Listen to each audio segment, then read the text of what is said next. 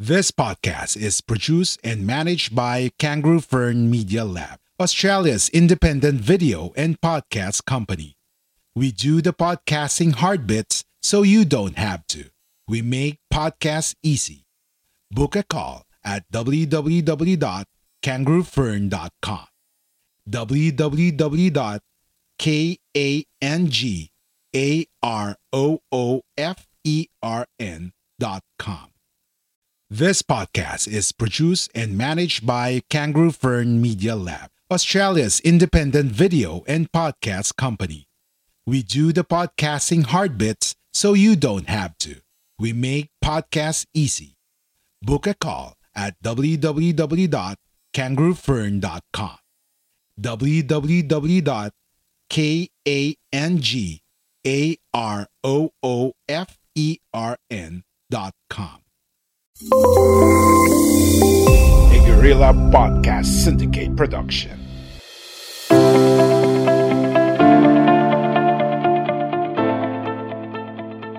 Zuma Sampalataya with Papa King. Zuma Sampalataya is a podcast about Christianity, specifically the Catholic faith. It aims to break down and discuss faith matters in a very light manner, which targets the ordinary Filipino household Catholic through kwentuhan mode of discussion with guests. Zuma Sampalataya with Papa King. Isa na naman pong magandang araw sa lahat ng nanonood at sumasabaybay ng Zuma Sampalataya. Nandito po tayo ngayon kapiling ang isang special guest. No? Siya po ay isang pari na kabilang sa mga Order of Preachers o mga Dominikano. Isa rin po siyang mahusay na musikero at siya po yung una kong naging formator nang pupasok po ako sa seminaryo. Siya po yung una kong karanasan ng magkaroon ng tagahubog at sa ngayon po siya po ang prior ng Convent of St. Albert sa Calamba, Laguna. Mga kaibigan, let us welcome Father Giuseppe Pietro Arcibals OP or simply Father Jepoy OP. Magandang araw po sa inyo, Father Jepoy. Magandang gabi sa iyo, Chris, at magandang gabi sa lahat ng nanonood dito sa Zuma Sampalataya. Well, we're very honored to have you here sa Zuma Sampalataya. Ngayon, Father, um, nabanggit ko no, sa introduction ko, kayo po'y pari na kabilang sa Order of Preachers. Mhm. Kailan nyo po naramdaman, uh, gusto nyo magpare, Father? Paring makwento natin sa mga viewers natin yung inyong short vocation story. Okay. Um, actually, ano siya eh, siguro pag titignan ko, nagsimula ito from bata pa ako. I can't identify what age no, pero coming from a very religious family, my parents were very active in parish activities, no? So parang it was but normal for me to be exposed early dun sa simbahan, sa mga ginagawa ng pare, etc. And from that on, naging sakristan ako, member ng choir. Dahil doon sa constant exposure na yan, parang that left a mark in me yung ginagawa ng mga pare until I reached high school. May isang nagpunta sa aming school na vocation promoter, not from the order of preachers, no, from another congregation. And I was supposed to enter there kasi na-attract ako sa kanyang pananalita, sa kinuwento niya tungkol sa ministry nila bilang mga pare. However, uh, my father and my mother, though it, they were not against my desire to become a priest, parang hindi sila sold dun sa congregation na papasukan ko kasi malayo yung yung formation house nila doon pa sa Mindanao. Eh, at that Layo time, nga doon, hindi- Father. hindi magandang reputation ng Mindanao, parang magulo, etc. So what they did was to ask um, one priest from the Dominican order, si Father Larry Faraon. Rest in peace, no? Apo. Sabi, kasi member kami ng charismatic community din, yung Lord's Flock. And from there, Father Larry referred me to the Dominicans. And rest is history. So yun po yung dahilan no, bakit po kayo nag-end up sa Dominican Order, si Father Larry Faraon. Nakita ko yung Mhm. yung ni-rearrange ninyo, Father, last month, no, nung pumanaw si Father Larry. So, Ah, Father, yes, oo. oo nga po eh. Ah, ilan taon na po kayong pare, Father? Um, I just turned 25 years old as a Wow. priest. Oh, Ah, nag-silver silver. kami this year. Yeah. We were supposed to have a celebration last May, May 14 kasi kami kaso because of the pandemic. Kanya-kanya kami celebration. Ah, from different parts of the country and world. Yes, oo. And sa 25 years niyo pong pagpapare or sa ministry, Father, ano-ano na po yung mga naging assignment po ninyo?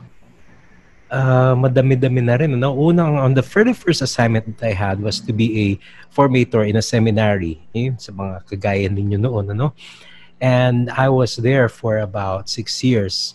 And then after that, I I was assigned in Dagat-Dagatan. Parish Natatandaan ko yun? Father. Dumalaw kami sa inyo noon eh. Yes, oo. Kasi actually at that time, after my my work as formator, mag-aaral na sana ako sa ibang bansa, no? Opo. Pinapag-aral na ako. But ay sabi ko, ah, pwedeng mag-expose muna ako sa mga ano, parish work, pastoral work kasi bilang unang batang pare, ang unang assignment ko agad, seminaryo, Formator academy. ka So, agad, parang, Father. Yes. So sabi ko, parang kulang aking exposure sa mga pagbibinyag, pagmimisa. I want to experience that. So I, that's why after Calamba, I went to Dagat-Dagatan for three years.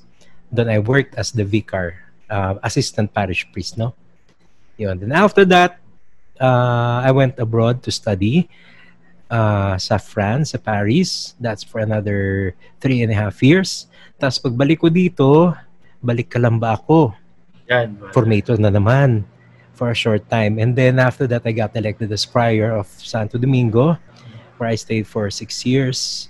After which, um, I went to Calaruega. Doon naman nagfa-facilitate na mga retreats. And then after that, I got elected again as prior dito sa Calamba. So, balik na noon ng Calamba. Talagang mukhang favorite ayun ng Kalamba. Oo Talagang nga, eh, nakatatlo na ako dito. Opo. Yun talagang parang parang nagiging second home na, Father. No? Yes. oo. Talaga. Father, matanong ko, no, sa lahat po na naging assignment nyo since 1995 po, no? So, 25 Yes. years, no? Alin po dun yung ano, pinaka, pinaka-challenging palagay nyo? Yung ma-handle ba kami, Father? yung isa sa mga Well- challenging ba yun?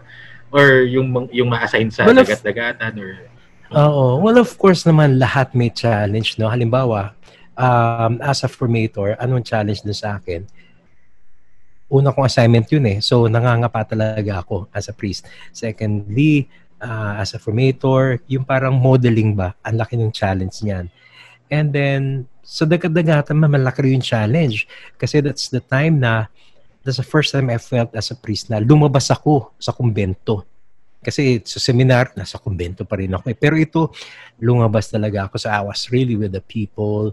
And that was another challenge. Tapos urban poor pa yung kahalubilo mo. So it presents another challenge. And then, well, after that time, naging superior na ako. And iba na namang challenge to. Kasi you have to lead the whole community. Pero may people inspire. management na yun, Father. Eh. Aside from Yes. modeling, meron ng people management na involved. No? Yes, so so iba-iba yung challenges nila. Pero so far lahat naman masasabi ko very fruitful ang mga experiences ko sa mga ito.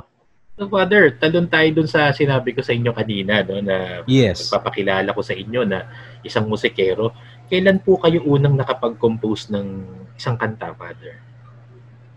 Okay. Um, high school ako. Um, wala lang, parang kasi mahilig akong, I, I was classically trained sa piano, no? Kasi nung bata rin ako, isa sa mga vision ko maging classical pianist. Kaya I was playing with Mozart, mga Bach, yan, etc. Uh, but later on, uh, parang nakahiligan ko yung, nag-experiment ako, ba't hindi ako gumawa nung kanta? Uh, I wrote one song, and pero that was it uh, the next time na gumawa na ako ulit ng mga kanta ay nung pumasok na ako sa loob ng seminaryo. Father, yung, yung, yung natatandaan ko kasi nung high school pa lang ako sa Espiritu Santo, that was the time na na-recruit ako ni Father Naps noon eh. Mhm. We were run by the Dominican Missionera Sisters. Yes. Uh, compositions niyo pala yung mga kinakanta naming responsorial psalms. really? So, what's with the psalms, Father? Kailan po yung kayo nagsimulang mag, mag-compose nun? Anong yung level of formation ninyo sa seminaryo, yung pagko-compose ninyo ng psalms? Okay. Yung Psalms, I started writing music for the Psalms nung novitiate, 1988. Okay. Kasi uh, we had a class in the novitiate, Psalms, and our professor then was Father Dodoy Pedregosa, no? And bilang isa sa mga requirements namin, we were divided into groups and sabi niya eh, you present the Psalms, a, a psalm of your choice in any creative way possible. It could be through a a play, it could be through a song. Eh, syempre, ako sa grupo namin, ako yung musikero. Sabi nila sa akin, uy, lagyan mo ng music ito, pumili tayo ng psalm. And then, ayun, some, uh, yung ibang members ng grupo, si Father Hermel, tumulong din siya sa pag-ano ng lyrics. So, that was a time I first wrote a psalm. Okay, music. Alala ko, Father, yung exercise na yan, parang ginawa namin nung college nila, Kuya Apple, yan yung mga kaklase ko. Yung tulang Pilipino, uh-huh. lagyan daw namin ng tono. parang musika, sim, oh. po, musika. Tapos, napakagandang idea, Father, pagbalik ko uli sa, ano, sa face-to-face mode of uh, instruction, mm-hmm. magandang ipapresent yan sa mga batang tinuturuan ko, Father, yung pagpe-present ng ng subs mm. na ganyan. Yes, so kasi kasi syempre at that young age, 'di ba, you are so enthusiastic or passionate and creative. Oh, Kaya po. pwedeng exciting yung maging resulta ng gagawin nila eh.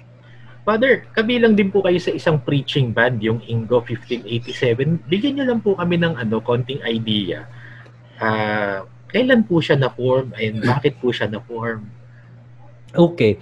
Yung Ingo 1587, okay, it is a band of Dominican priests na nabuo noong 1998. Okay, matagal na. So 22 years na, no? And it was simply because um, parang one time yung dalawa sa mga original members namin, si Father Nap, si Father Deng, anong bakasyon ni Father Deng, siya yung novice master noon, so nagbakasyon siya, kasama niya si Father Nap. Pumunta sila sa isang uh, music bar yung may tumutugtog. Okay? And nung makita nila yan, sabi ni Father Deng, pwede nating gawin yan, no, yung may tumutugtog. Pero, in a, in a form of preaching. Kasi captive audience meron ka na dyan eh. Kapag tumutugtog ka, tapos you're singing not simply secular songs, pero songs with gospel meaning, etc. Ang laking capture niya sa tao. So doon nagsimula yung Yung pala inspiration idea. nun, Father, no? Lumabas yes, it dati, was in a bar. Okay, tapos after that, tuma uh, ayun na, kinontak na kami ni na Father na Father din. Kasi, halimbawa kami, ako, si Father Ox, si Father Jomar, nung nasa seminary kami, kapag New Year, nagbabanda-banda din kami. So that started it. Kaya doon nag-start yung Ingo 1587. Father, sa 22 years ninyong pagkakabo, uh, ano yung uh, masasabi nyong memorable performance ninyo to date? Uh, ang dami. Yung, syempre, nandun, yan, nandyan yung unang performance. Yung pinakauna namin performance, ano lang yun, parang hindi pa nga namin alam kung magugustuhan ng mga tao. Kasi ang una namin performance, ang audience, Dominican family. Dominican family gathering yun eh. So, tugtog lang kami ng mga anong kanta. Hindi pa nga alam kung sino mauuna, hindi pa sa tumugtog lahat. But then we gave it a try. After that, naging maganda feedback. Tapos, nag-concert na kami yung sa UST Museum. That was our launching concert. And it turned out well naman. Kaya sunod-sunod na yun. Tapos nakarating kami in Taiwan, etc. And all over the Philippines na parang sinaala-ala nyo ulit, Father, nitong latest concert niyo sa UST Museum, di ba? Nagkaroon po kayo ng parang reunion or anniversary yes. concert, di ba? That was the 20th yes. year. Okay, parang 20th anniversary nung Ingo. Kasi parang there's a lot of things to be thankful for already sa journey ng Ingo eh. Meaning parang nung una, parang ano lang kami, naglaro lalaro lang. Pero later on, naka na-penetrate na-penetrate namin yung TV. We had a special before tapos uh, we were fortunate to win a Catholic Mass Media Award. Mga ganun. So Nakasama pa kayo sa soundtrack na isang movie, Father, natatandaan ko eh. Di ba, sa Tanging Yaman. Yeah, that was Tanging Yaman. Oh, Kami yung mga kasama ninyo sa Kalambanan. Uh, ah, mga seminarista. yung mga pre-novice na. No? Okay. Opo. Uh-huh. Tapos na yung Father, no? Uh, napapansin natin, meron po tayo ngayong bagong platform, yung OP Music, no? Can you please mm-hmm. tell something about OP Music and okay. what sets apart from other religious music?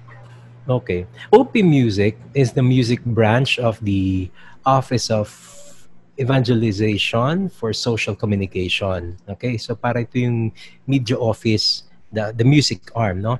And it's not something new. The OP Music was founded at the same time with Ingo 1587.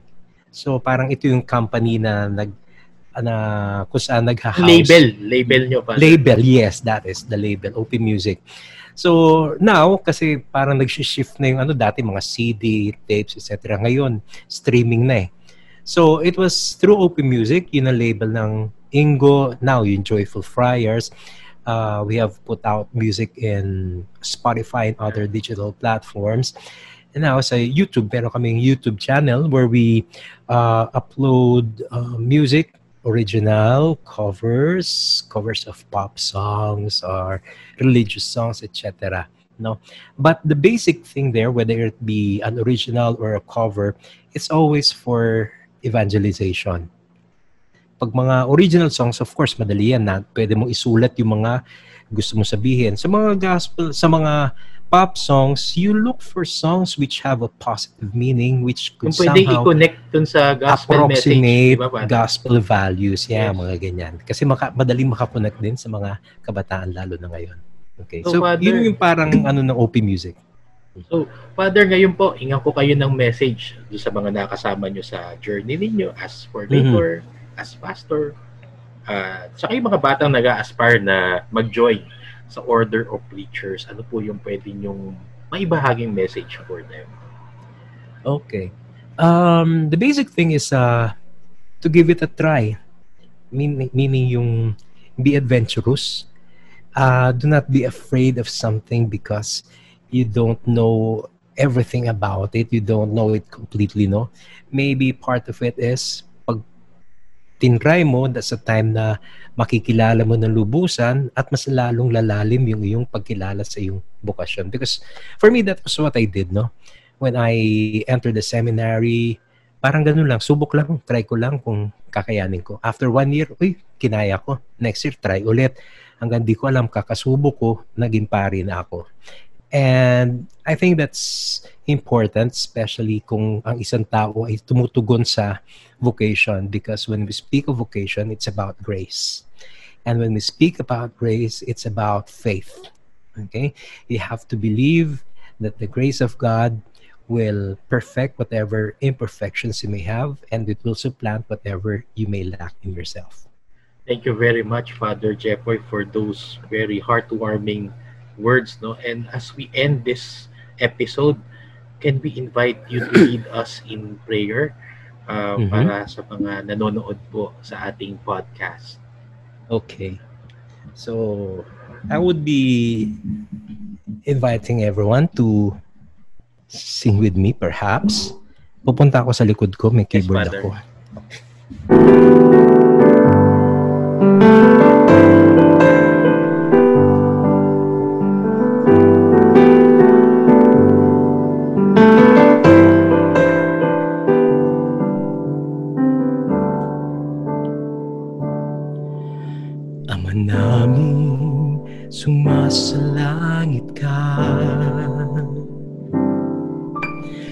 Sambahin ang ngalan mo. Mapasamin ang kaharian mo. Sundin ang loob mo. Dito sa lupa Para nang sa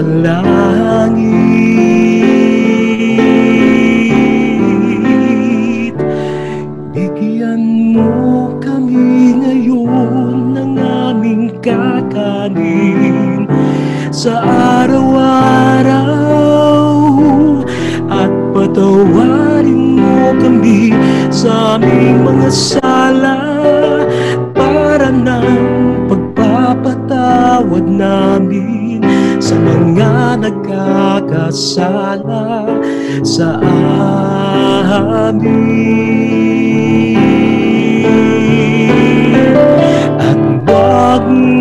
Kami ipahintulot sa tukso at Diya-diya mo kami sa lahat ng masama.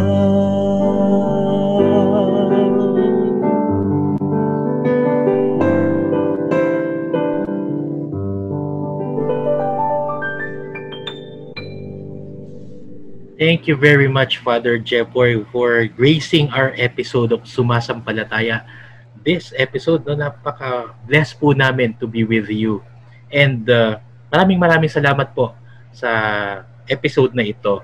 And para po sa lahat ng nanonood, lagi po sinasabi ko sa inyo, kung meron po kayong katanungan, merong agam-agam sa inyong pananampalataya, tara, samahan niyo po kami sa Zuma Sampalataya.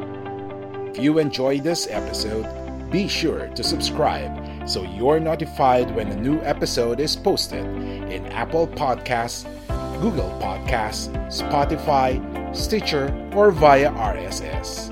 While you're at it, if you found value in this show, rate and review this podcast and share it with your friends. If you have any questions, feel free to reach out to us. And if you want to know more, check out www.guerrillapodcast.com.au or gorillapodcast.com.ph. A Gorilla Podcast Syndicate production. We are Independent Podcast Network. We are Guerrilla Podcast Syndicate. Would you like to hear your brand while supporting quality podcasts? Contact us now at advertise at guerrillapodcastsyndicate.com. Are you ready to finally start your own podcast? Maybe you already have one, but need a podcast manager to help you level up. We're here for either. Book a call at www.kangaroofern.com. www.kangaroofern.com